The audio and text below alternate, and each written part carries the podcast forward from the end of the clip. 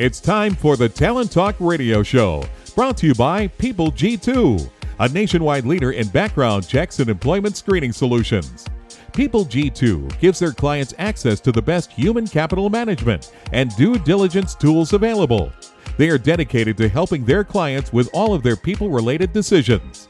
To learn more, go to www.peopleg2.com. Talent Talk centers on the topics of talent recruitment and management, leadership development, company culture, and employee engagement. These are all timely topics for CEOs, entrepreneurs, HR professionals, and business leaders. We hope that as you tune in to listen each week, whether to the live broadcast or to the podcast on iTunes or iHeartRadio, that you hear something you can take away that will help you grow and impact your career in a positive way. And now, here's the host of the Talent Talk Radio Show, the founder and CEO of People G2, Chris Dyer. Hey everyone, welcome to Talent Talk. So happy that you're here. Uh, it's one o'clock Pacific Standard Time on Tuesday, which means we are live taping this show. And thank you so much for everyone who is tuning in live, although most of you get us later on in the podcast, and that's totally cool too. In fact, we've had, I don't know, three, four million downloads last year of the show. We've had so many fantastic guests that people continue to want to listen to. And that's really what this show is all about, is to have a great conversation with a really smart person who's doing a lot of cool stuff that we can learn from, right? That we can pick their brains, find out what they're thinking about, what are they worried about, what books are they reading, what are they thinking maybe might happen in the near future that we might, you know, make some sort of adjustment for uh, or or plan for. So uh, that's really the the cusp of the show because I used to have these conversations all the time, but it was just me and that other person on the phone or at a conference or you know at a coffee shop, and I learned a lot and I got you know some of the best advice in some of those conversations but i realized it's so much better if everyone else got to listen in and they got to contribute. So if you want to ask a question if you want to comment on things that we've talked about today you can also follow us on twitter at peopleg2 or the hashtag talent talk. Uh, angela my social media uh, person will be live tweeting all the best stuff and links to books and profiles and all of that. So you can definitely be a part of the conversation and if you ask a great question we might even try to squeeze it in if you're listening live. Um, we've had so many wonderful stories. I put a lot of them in my first book, The Power of Company Culture. But I actually have a new book coming out this this month. In fact, it just arrived at my house the other day uh, from the publisher. I'm super excited. It's called Remote Work. Um, and it's really a culmination of, of years and years of, of having my teams all work remotely. Uh, my co-author working remotely, and there's a lot of really cool uh, stories of different companies that have been getting it and doing it right, whether it was before or during COVID. So look for that if you're interested. Um, but uh, let's talk about who's on the show today. I'm really excited. We're going to have my first guest will be Lars Schmidt. He's the founder of Redefining HR Accelerator. And then we're going to bring in uh, Shannon Russo after the commercial break at Kinetix. She's the CEO and founder of that company. Uh, so we're going to have a really kind of diverse conversation here today. But you know, let's go ahead and bring in Lars. Thank you so much for being on the show today, man. Yeah, hey, it's good to be here. Appreciate you uh, bringing me in. Yeah, absolutely. So, you know, uh, Lars, you're, you're I know you're a writer for Fast Company. You're a co-author of Employer Branding for Dummies uh, and a host of Redefining HR podcast. Uh, and if that wasn't enough, I, I, think if people aren't already impressed, he was named as a top 100 uh, influencer by HR Examiner. He's included in the Huffington Post top 100 most social HR experts on Twitter, and named a top 50 recruiting influencer by LinkedIn. I don't know what's next for you, but I'm excited to find out. Uh, thanks so much for being here. Uh, you know what? What else should people know about you? What's what's important for them to know about your background and and what you're passionate about to kind of frame our conversation today? Yeah, I mean, I'd say that you know, listening to someone read your bio is always a uh, a, a a humbling and strange thing. I think the most important thing for your listeners to know about me is uh, I'm a dad, I'm a husband, um, I'm an entrepreneur, and really kind of at my core, all the things you mentioned. That is the end result of my kind of personal mission, which is really accelerating uh, the evolution of the field of HR. You know, accelerating our capabilities, accelerating our impact, um, accelerating uh, the the work that we do in the field. So um, right. there's a variety of ways that I do that, but at its core, uh, that's really what drives me. I would say the first two or three years of the show, we talked about HR having a seat at the table. That was a very constant conversation, and although it was a good one to have and important to have, I was really happy when the conversation kind of shifted to something else. But for a while, that was really kind of like a big thing for HR, right? Like, when are they going to have a not just be the ones being told what was decided, but be at that meeting, at that table to help with what was being decided. So, what are maybe what's is, is that still something that they're talking about, or or, or there are kind of new things that you think are kind of really uh, fundamental for for HR pros right now that is part of that conversation? Yeah, I mean, uh, we're still talking about it in some circles. Uh, we shouldn't be. I, I, think one of the things that uh, you know, it, so in, in my book, Redefining HR, what some of the core kind of underpinnings of it was really comparing and contrasting legacy HR to modern HR and how they're different. And I think if you look at legacy HR and you dissect how they were structured, um, they really embraced command and control structures. Uh, and they did that because they saw control as a pathway to power and that pathway to power as the opportunity to get that seat at the table. The reality is the opposite happened. It pissed off employees. It, it cost them credibility with leaders uh, and, and, their executive peers because it looked like uh, it was creating unnecessary bureaucracy and process mm-hmm. for the sake of process. If you shift to the other end of that spectrum and you kind of break down modern HR teams and modern people teams, there's no insecurity there. They, they know the value they bring to the business, particularly at the leadership level. Um, they're an essential, an integral part of the executive team. They're viewed that way from their executive peers. And their model is more around decentralize and empower. It's about actually moving as much of the day to day decision making down to the business, allowing managers to manage, leaders to lead, creating you know constructs and frameworks uh, that support them to do that um, but not inserting uh, themselves into the day-to-day operations of teams. That, that's a big shift when you kind of compare legacy teams to modern teams. Seen a huge sort of jump in the you know chief people officer type position. So it seems like companies are starting to think about having someone who is thinking more strategically and and, and is involved in those type of things. I mean, for years uh, you could kind of balance, you could kind of see some of the weirdness happening inside of HR. And I think some pressures, legal pressures, which were like, well, you don't want to get sued, so make everything the same and make sure you document everything. And your five page employee handbook turned into a 5,000 page employee handbook, right?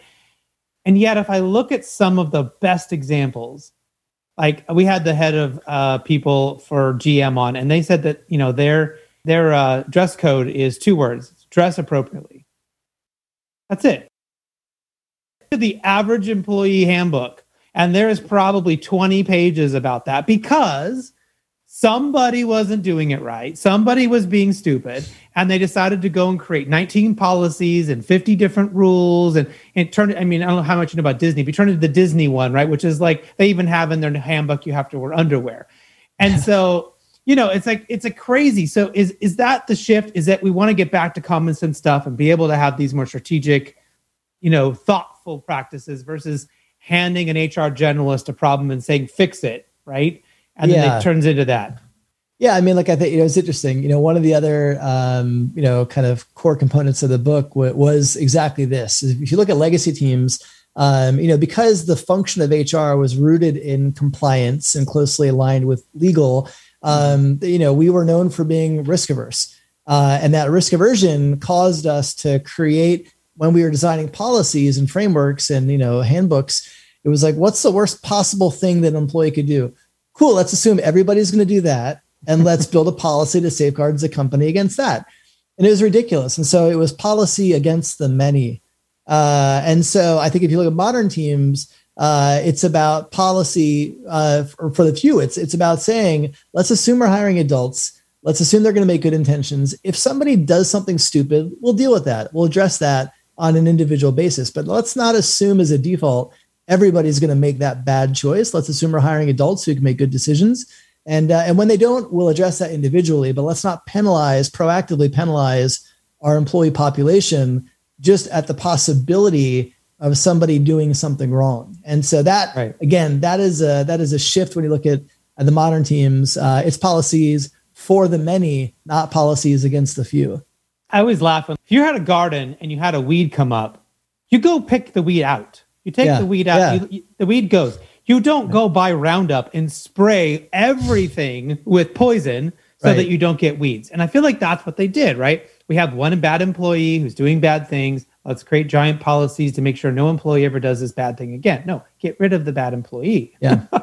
yeah. I mean, it's, it's not, it's not rocket science, right? Like you wouldn't, uh, it's kind of just should be how we naturally think about things. And we're doing more of that now, but it's also yeah. as we're moving away from those kind of command and control centralized uh, functions that we're, we're now thinking a bit more closely to what the business needs uh, and, and how we can create systems that actually allow our employees to thrive and optimize their experience uh, rather than having everything being rooted in compliance. I remember watching a documentary on uh, Pat Summitt. She's a mm. uh, famous Tennessee Vols women's basketball coach. And she said in this team meeting one time, they were showing a video, and she said, I can't treat you all the same, I, but I can treat you fairly. And I was like, I just remember my brain was like blown. It was like, oh, that's how that's it, right? Yeah. It's not trying to create repeatable. I'm going to treat everyone exactly the same because I can't. They all come from different backgrounds. They have different needs. They have different things.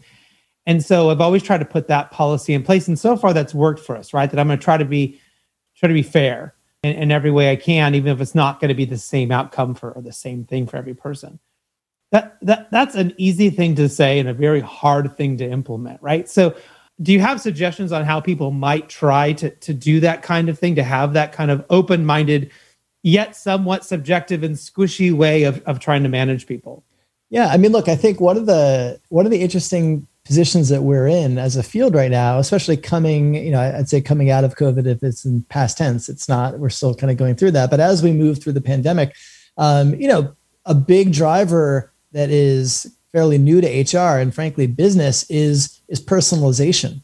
Uh, right? It's flexibility. I, I, think we, we're moving away. We have these kind of industrial era constructs of what work was. You know, work was nine to five and it was Monday through Friday and it had to be in an office. And uh, I need to be able to see you to know that you're working and just these ridiculous notions now that have really been blown up during the pandemic. And so now it's like it doesn't really matter where you work. And again, I'm this I'm generalizing. This doesn't apply to all jobs. Some jobs certainly require you to be in an office or a facility or a location. Um, but for you know positions that were able to work remotely during the pandemic, you know you you've you've demonstrated you don't really have to be in an office to be productive.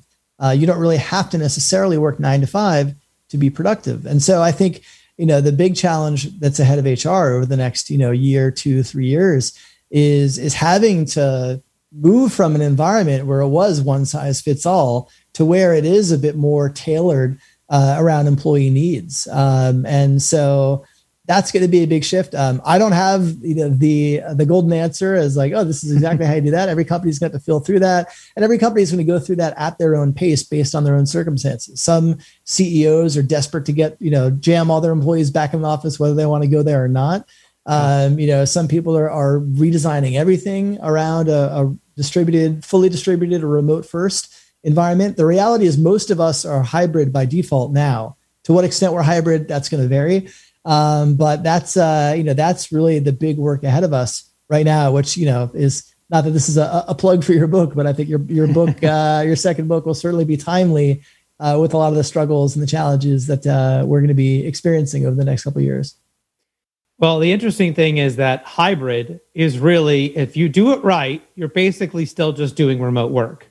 Yeah. Uh, it just means that some people are in the office and they can go to lunch together if they want, but like you still all have to be on the same Zoom call, right? You're still logging in on your computer. If you act that way and you you take that function on, hybrid can work really well. But hybrid's also the most dangerous model. It's the one that is the hardest to get right. It's the yeah. one with the most holes and the most politics and the most people just trying to game, th- you know, because you don't have as much clarity and transparency in there. So one of the big things I love to talk about is teams and how you know we put people together and we have meetings and, and being able to make that an awesome part of someone's day right? Making someone gets invited to a meeting they're going to be excited and happy not like of trying to avoid it and hide under yeah. a table and call in sick. So yeah is there kind of a roadmap maybe to building i guess this next generation of teams right in a post-covid world? Do you think that looks different now and and and in what ways? Yeah i mean i think um how, where, and when we communicate and collaborate uh, as teams is certainly changing. Like I think this whole notion of synchronous versus asynchronous, um, you know, work is we're really just at the beginning of that conversation uh, in terms of transforming how we think about work. Meaning, like, look at your calendar on any given day. Um, half your meetings probably don't need to be meetings. Half of those meetings could probably be things that you could coordinate uh, asynchronously via Slack, email, or different collaboration tools.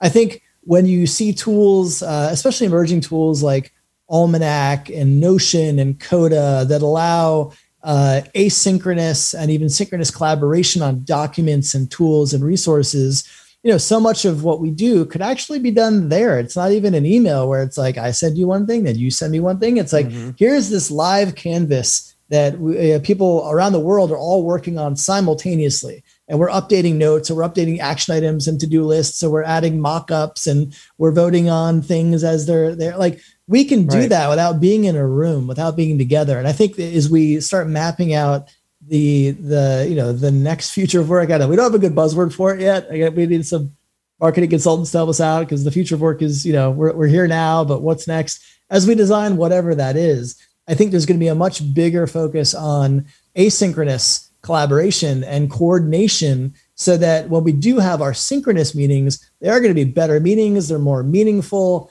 uh, mm-hmm. We're going to get more efficient with that time. Meaning, if I'm putting a calendar uh, invite on your schedule, I'm going to send you an agenda.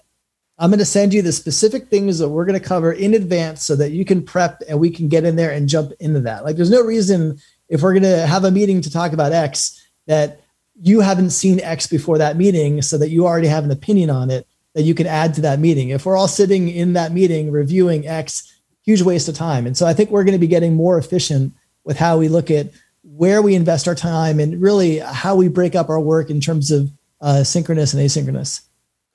Yeah, I, I, mean, we we found that very quickly with the async. You know, our research team, someone could go in and work on stuff and say, "This is where I left off," and here's I need these two things. You know, looked at. And they would have had a meeting before, right? They would have done that, and now you just can work right through it, and people can work yeah. any time of the day. I mean, uh, it's it's really fascinating. One of the big lessons that we learned as an organization when we went fully remote, and I think this applies for hybrid as well, and I, I would love to get your thoughts. I'm a big believer that, that you pretty much shouldn't have any more one-on-one meetings. Now there are some exceptions. There's some HR stuff. There's some maybe some training stuff. I mean, there are there, are reasons you occasionally need to, and usually if you just go back and think about it, right? if I'm going to have a meeting with you, does anyone else need to be on that call? Would anybody else benefit from what we're going to talk about? Whether it's to learn, whether it's to contribute, whether it's because they're going to have to take on whatever we decide, right? And and and go and deliver. I'm a big proponent for like get your team, get five to seven people together all the time, right? Keep talking, and you can move information around quickly, and you also eliminate all of this the politics and the talking and the gossip, right? Because you don't have people connecting one on one going, oh, well, I want to complain about Susie. No, let's get on a call with Susie and let's work out what the problem is, right? And, and deal with it. So, do you think that that's going to be, are we going to become more, it's almost more tribal, right? It's almost like kind of going back in time to let's make decisions together because we need people, right? And we sort of broke up, we only needed ourselves. And I feel like we're kind of coming back to this, well, we need people again all the time. What, yeah. what do you think? Yeah, it's interesting. I, I think that uh, where maybe I, I, get your point. I think where I would maybe push back a little bit in terms of one on one is I think that the one of the things that has really kind of come to the, the surface for a lot of organizations, a lot of companies, is the the the unique kind of human circumstances of every individual employee. Meaning, especially kind of mm-hmm. going through the pandemic, where you've had some employees in a studio apartment in a city who are you know isolated and lonely and climbing up the walls. Uh, you had others who were homeschool teachers and they had three kids at home who right. now they were working and teaching. You had others with underlying health conditions that were you know had the anxiety and stress uh, about you know a global pandemic raging or or elder care issues. There's so many different human factors that i think we're talking about at work in ways we weren't talking about before that I think those one to ones are where you have an opportunity to maybe check in on somebody and kind of really understand how they are, where they are, what they're doing, what they need. I think that manager to employee one to one is still really important. Um, I don't think that goes away. I think you've got to be more mindful of what you know whether the thing you're putting on someone's calendar really needs to be a thing on their calendar and i think a lot of one-on-ones mm-hmm. don't need to be one-on-ones that probably goes back to the like is synchronous live the best way to do things when right. things could be async. I think those kind of one-on-one meetings, I do see that. You know, there'd be less and less need for that. But uh, but I do think the particularly between managers and employees. I think that one to one connection um, uh, is still really important, uh, particularly as we're wanting to just under. I mean, the role of a manager right now, it's like how can I remove blockers um, that that are that are holding you back from doing your best work, and that might be a very work related thing, right? Like this person is hoarding all this information. I can't get it from them in order to deliver my thing. Uh, or it could be a personal thing that, you know, I think now we're in a position where people are more comfortable and open because of what we've experienced as a, you know, collective in humanity talking about and saying, you know, like, hey, like I like being a homeschool teacher sucks. Like this is really hard. My kid is struggling and it's killing me to like see that I'm responsible for their education and development. And I feel like I'm failing them and right. meanwhile, like I'm late on this project. And so I feel like I'm failing you, right? Like I think those kind of conversations, uh, that, you know, that's not an email, that's not a, a Slack message. Um, and so those scenarios, I think one-on-ones are still important. Yeah. And I guess, you know, where I sort of then teeter out of that a little bit is that I am now, as their manager, responsible for that. And I'm the only one hearing them and, and listening to them and, and help, potentially helping them, which is a big burden for most leaders, for most managers, right? They might have five direct reports, they might have 20 direct reports. Mm-hmm. How do you possibly, you know, get to everyone and really be effective for everybody? There are scenarios you might have someone who's like dealing with something very personal, something very acute, right? Of course. I mean, you're going to, in general, we found we would get them together and we would talk about things as a group and it would come out. And because someone else had that problem, somebody else now would actually mention it. And they started solving problems for each other which allowed me as the leader to be more of a facilitator right? And then i started grouping people. So like you mentioned the i'm living all by myself i'm crawling the walls. Okay let's get those people together for trivia night or cocktail friday or whatever right? But the homeschool teaching parent they want to be left alone. They're like leave yeah. me alone no more meetings lower lower my expectations at work give me more flexibility right? And they actually did want to come together to talk about how they were how they were handling the kids and strategies and stuff. But I would just think like if I haven't walked in their shoes, if I don't if I don't know exactly the problem they're having, am I really even though I'm their manager, am I really the best person to help them? You know. Yeah, I mean, I, I would say like I think in that I guess with that last framing, part of it is also you know we we talk about the pandemic because obviously that's a huge thing, but like one of their big shifts for HR right now is like the way that we're thinking about um, systemic inequity and racism and racial justice. And and and that, you know, I think in particular in the framing of that last context, it's hugely important for uh, for managers who, especially if it's a white manager who has managing people of color on their team. I don't, I can't put myself in your head uh, when you watch uh, another, you know, one of your uh, another, you know, person of color, another black man be killed by the police, and like know what motions that's uh, that's bringing up in you but like i want to be able to be compassionate to that. I want to be able to to empathize with that even though i know i can't walk in your shoes. And, and like right. know that on the day after the the, the verdict uh, for derek chauvin's murder trial that you know you probably are going to have a pretty heavy day.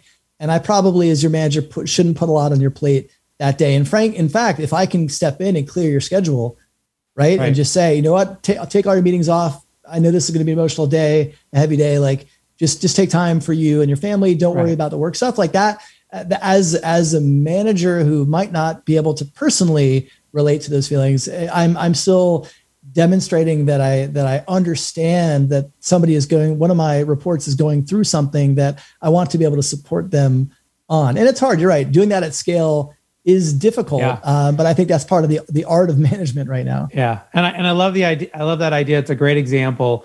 Uh, I guess you just you know if, if you have 20 direct reports and you have 20 you know 30 minute phone calls or one hour phone calls, when are you going to work?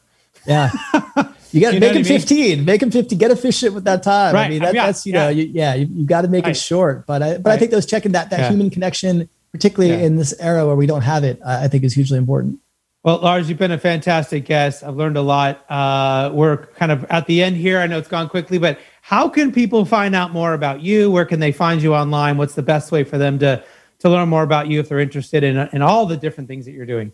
Yeah, I mean the best uh, the hub for all my work is redefininghr.com. So you can get the uh, the book, the podcast, the uh, accelerator community newsletter. Uh, everything is uh, is housed there. So I like to uh, make it easy to to find for those that are looking. Well, don't forget, we'll put that link on uh, on Twitter. And Lars, thanks again for being on the show. Hopefully, we can have you come back soon and pick up the conversation. I really enjoyed having you here today. Yeah, I appreciate it, Chris. Thanks so much.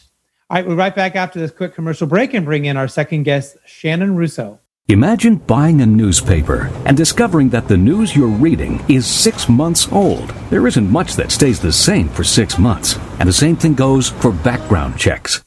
In a time when so much outdated information is being passed around, it's good to know that People G2 offers something different. At People G2, we provide today's intelligence, not yesterday's news.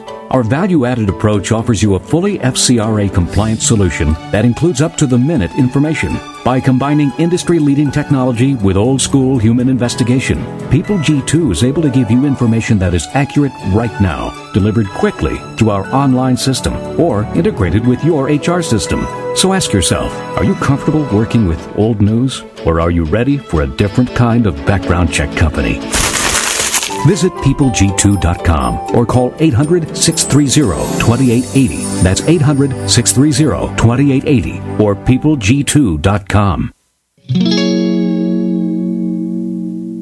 Welcome back to the Talent Talk Radio Show. In case you missed my first guest, uh, you can get this whole podcast. You can find us on YouTube. You can find us as a podcast on iHeartRadio, iTunes, Stitcher, Spotify. I mean, like we're everywhere. So you can't miss us. Make sure you subscribe so you uh, can be alerted anytime there is a new episode.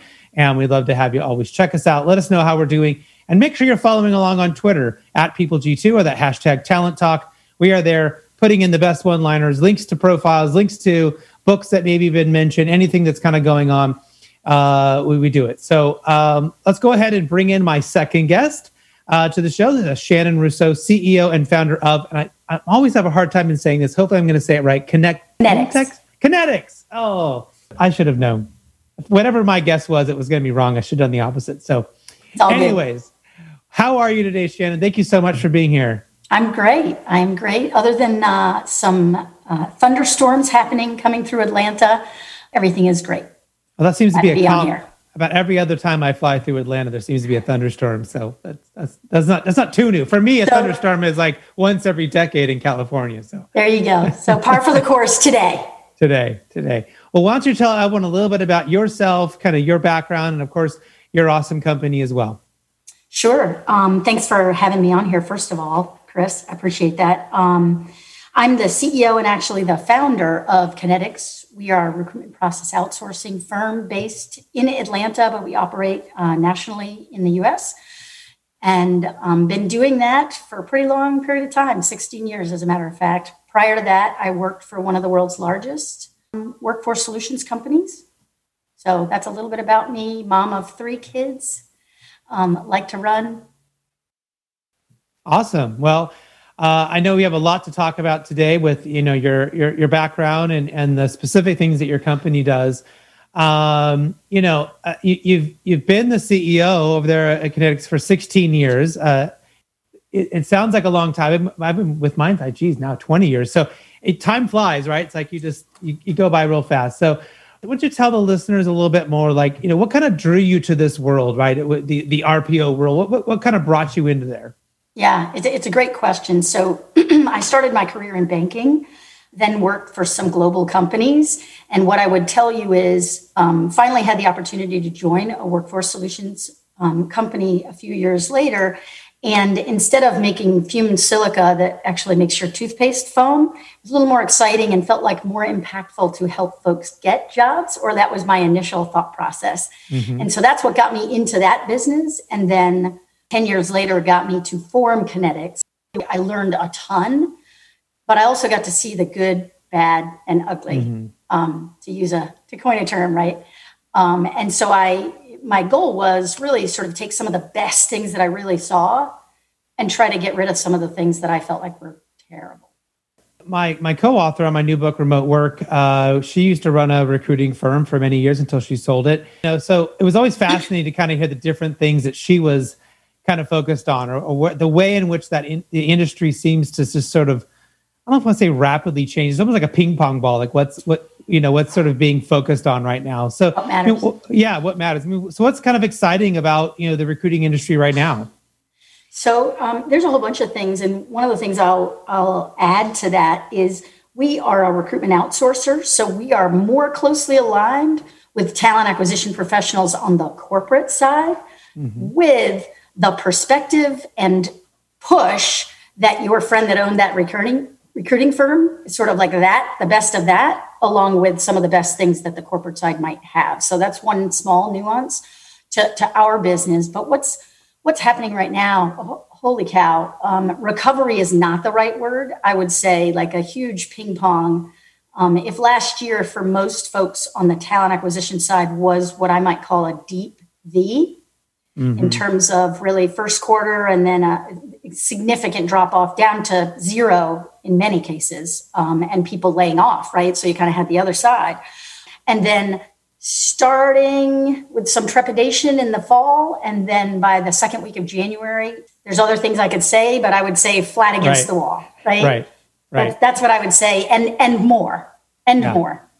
Yeah, and in running a background check company, we saw the same thing. I would call it a W, right? There was the COVID dub part of it, and then there was the election part of it. Uh, you know, and it was just we're was not crazy. sure what are we going to do, and right. then everybody was like, "Wait, we really haven't recruited for right months and months. Uh, let's yeah. do all of it right now." Right now, yeah. so, how does your software then help you know people do that if if they do it the right way or they wait to the last minute to do it? I mean, how how does that work? Yeah. So, um, what I would tell you is for us, we're sort of seeing that pressure of people who really weren't thinking through the workforce side of their business last year in the what's coming next. Now they're really suffering with trying to hire while everyone else is trying to do the same thing. So, if you have skill sets that are in demand, of which there's a number, then you are competing with everyone else all at the same time, a group of candidates that have different perspectives than they did a year ago. Mm-hmm. And that also may change their view of you um, mm-hmm. as a as a hiring company, let's say. And so where we are really trying to help is to keep our clients focused on the things that will make them successful in getting the talent they need as fast as possible into their company and and sometimes that means changing their process thinking about it differently right. remembering that the sales process goes both ways. If you're recruiting someone they're selling to you why they're the right fit for your job but you're also selling to them why you're the right fit for them.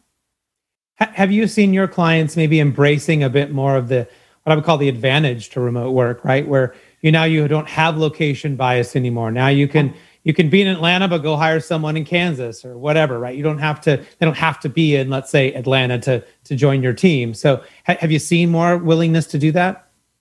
I'm going to say somewhat yes, mm. not an unequivocal yes that we might all think is what it should be. So if I talk about Kinetix, we didn't have that bias before, even though we were based in Atlanta. So we did have a good presence because that's where we started. Um, but we were hiring people really in the Eastern Seaboard just to have time change things managed right. a little bit.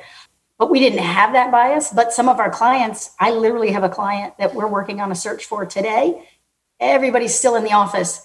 They went home for like four weeks and they still are like, why do we have to allow remote work? And I'm like, well, we should talk more about that. then, but for their team, they kept them all for the most part. Certainly through the downturn, they did. And so I've been trying to help them understand what might be coming right. on the other side of that. Um, and so I would say yes, but not as a resounding yes as you would think. Um, we can talk about components of the recruiting process, and I think there's been a lot of change there related to remote work. And I do think that the more folks that are thinking about it strategically, they can think through that. And I think a lot of it depends on the type of job and and then hiring leaders' comfort level with that. It's sort of anecdotal, I mean, that being one company, but uh, and then maybe they'll be in the certainly the minority that they are they brought people back so quickly. Um, but certainly the McKinsey study that just came out said that you know if you don't offer some flexible work, about 33% of your people are saying that they're going to go find another job. They are not going back full time uh, into totally. the office.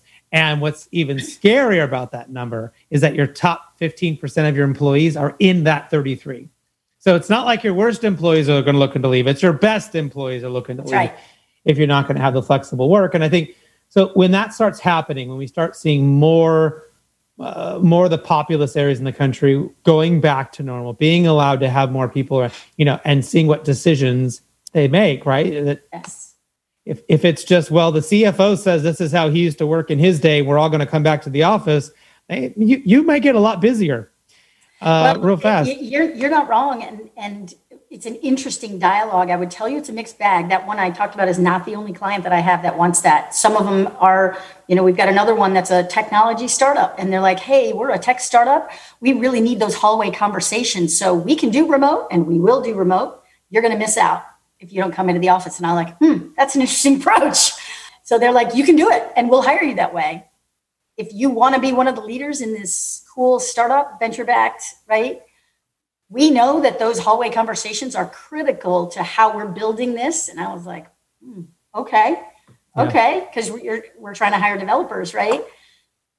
It's an interesting dialogue. So I, I would tell you that it's not as clear cut as folks make it out to be. And I think to your sort of comment about the study, real where the rubber meets the road is in between those lines.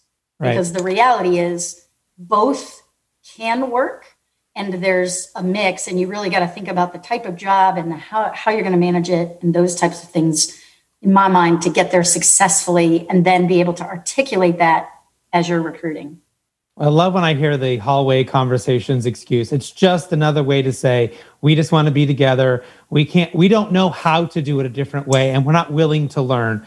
And so, but we know we have to put, put lipstick on a pig and we'll say we do remote work right? But that's not really it. And I, I, was shocked by it because, by the way, the product that they the product that they have and that they build is all about touchless. So I'm kind of like, oh, are we really having yeah. this conversation? But yeah. we are.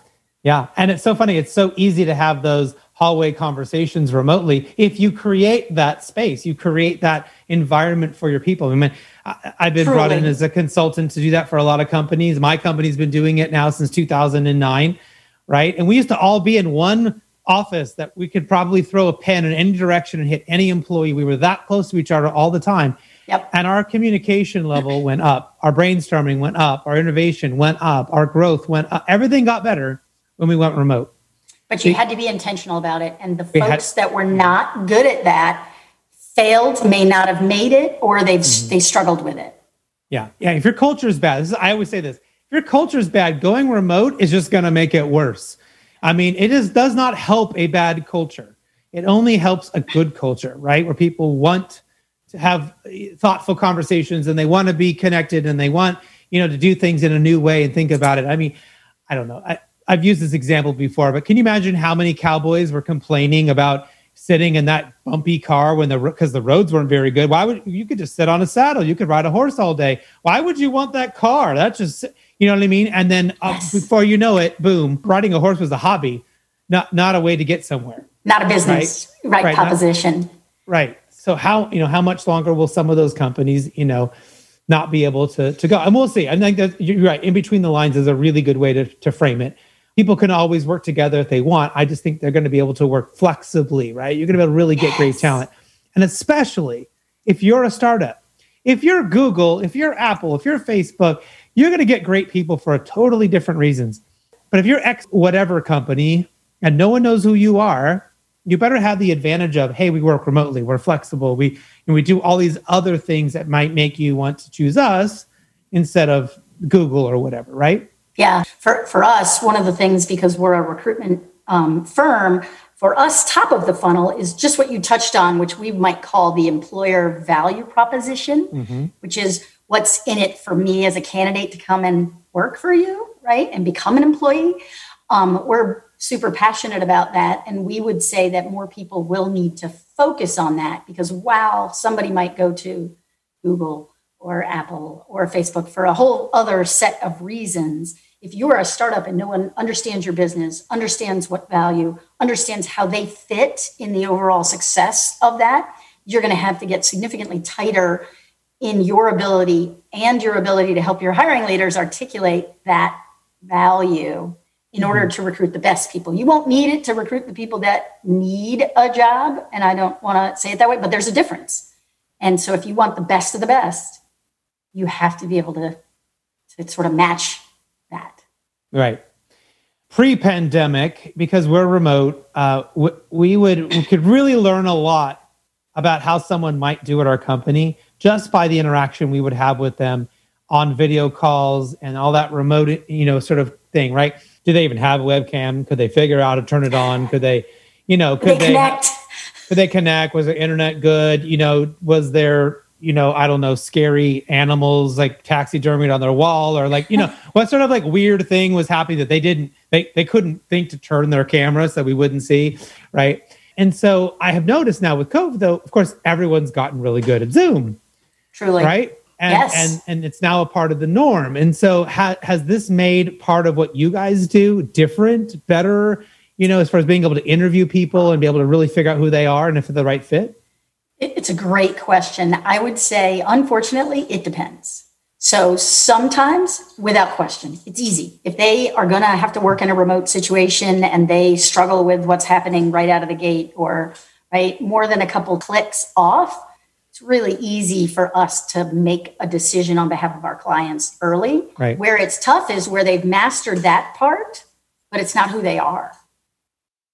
It's not who they are, right? And so you got to look for some other clues. And, and we end up doing a multiple layered approach in terms of how we do it. We might talk to you on the phone, then we might do video. We're going to set you up with a video, which might be a panel video, right? So then that's a right. whole other dynamic.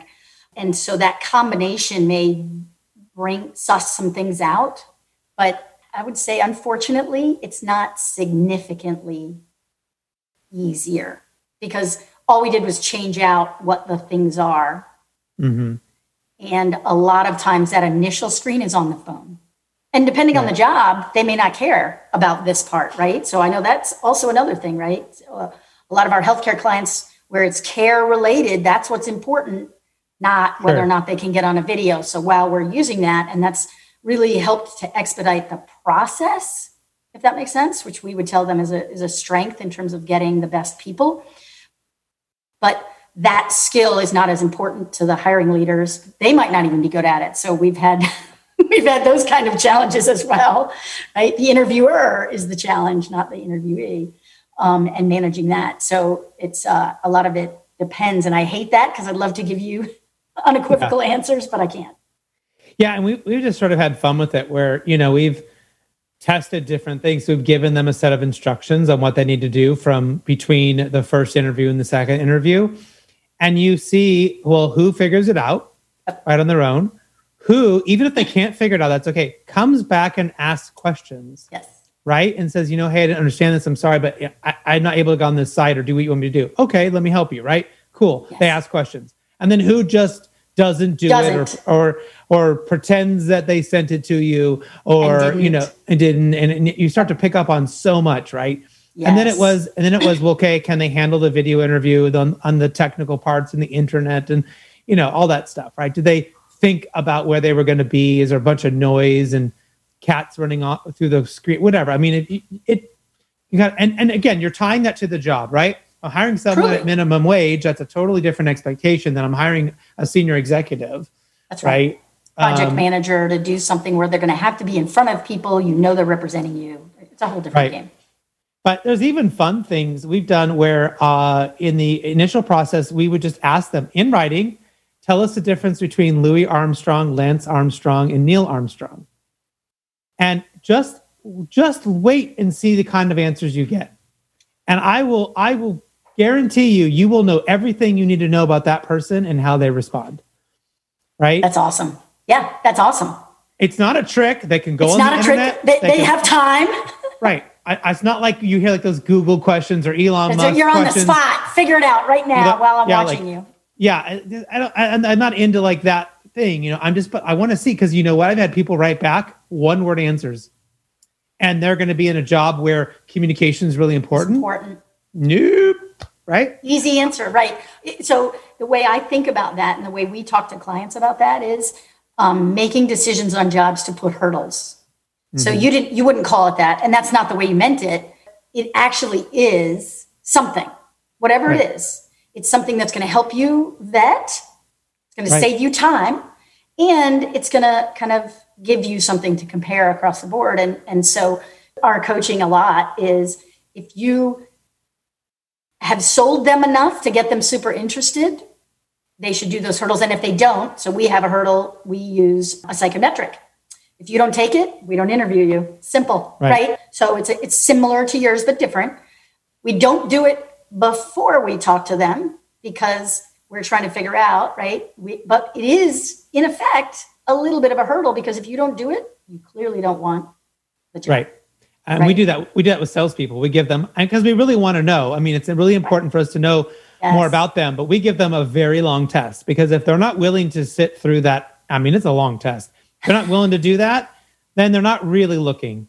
They're not really going to leave, or they're not really going to put in the effort. It, it is a long process typically to sell what we sell. It's not like you just call someone up and you get a sale that day and you're done, right? It is a follow up, work through the process over a long period of time. So if you can't, again, but I'm it's a totally different uh, expectation for sales than it would be for like research, right? Or would be without for, question, right? Yeah. So so you got to fit it. That that that's the other part, right? That we're sort of talking about without saying it is you need to fit the process to the role.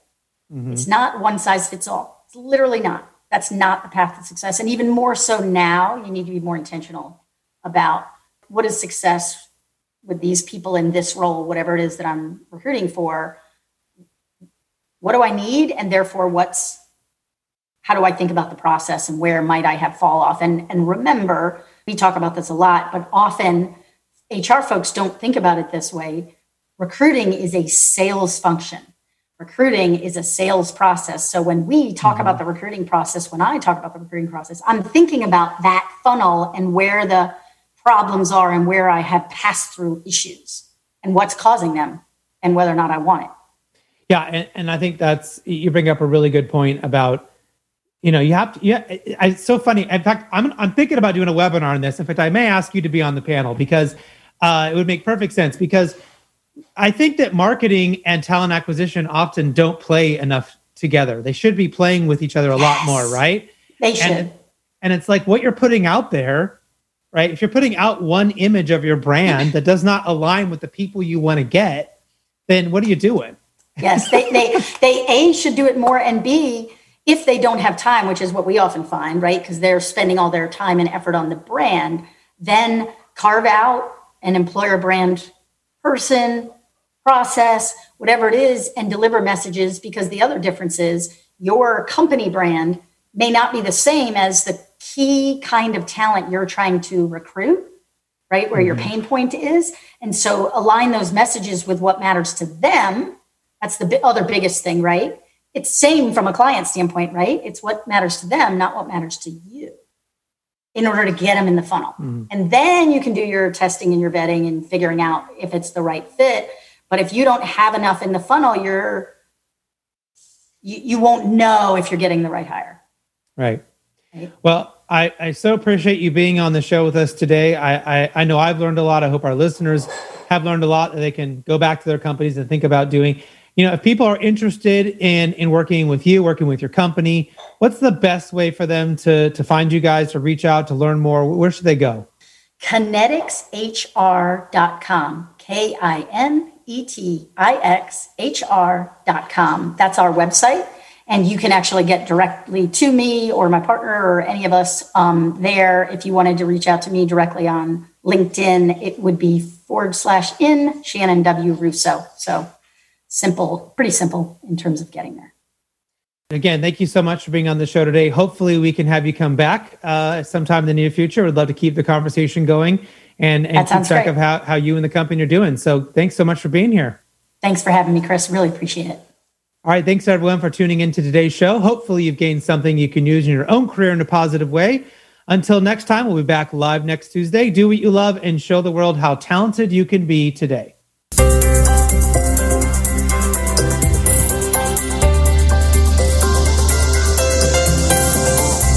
You've been listening to Talent Talk Radio, brought to you by PeopleG2.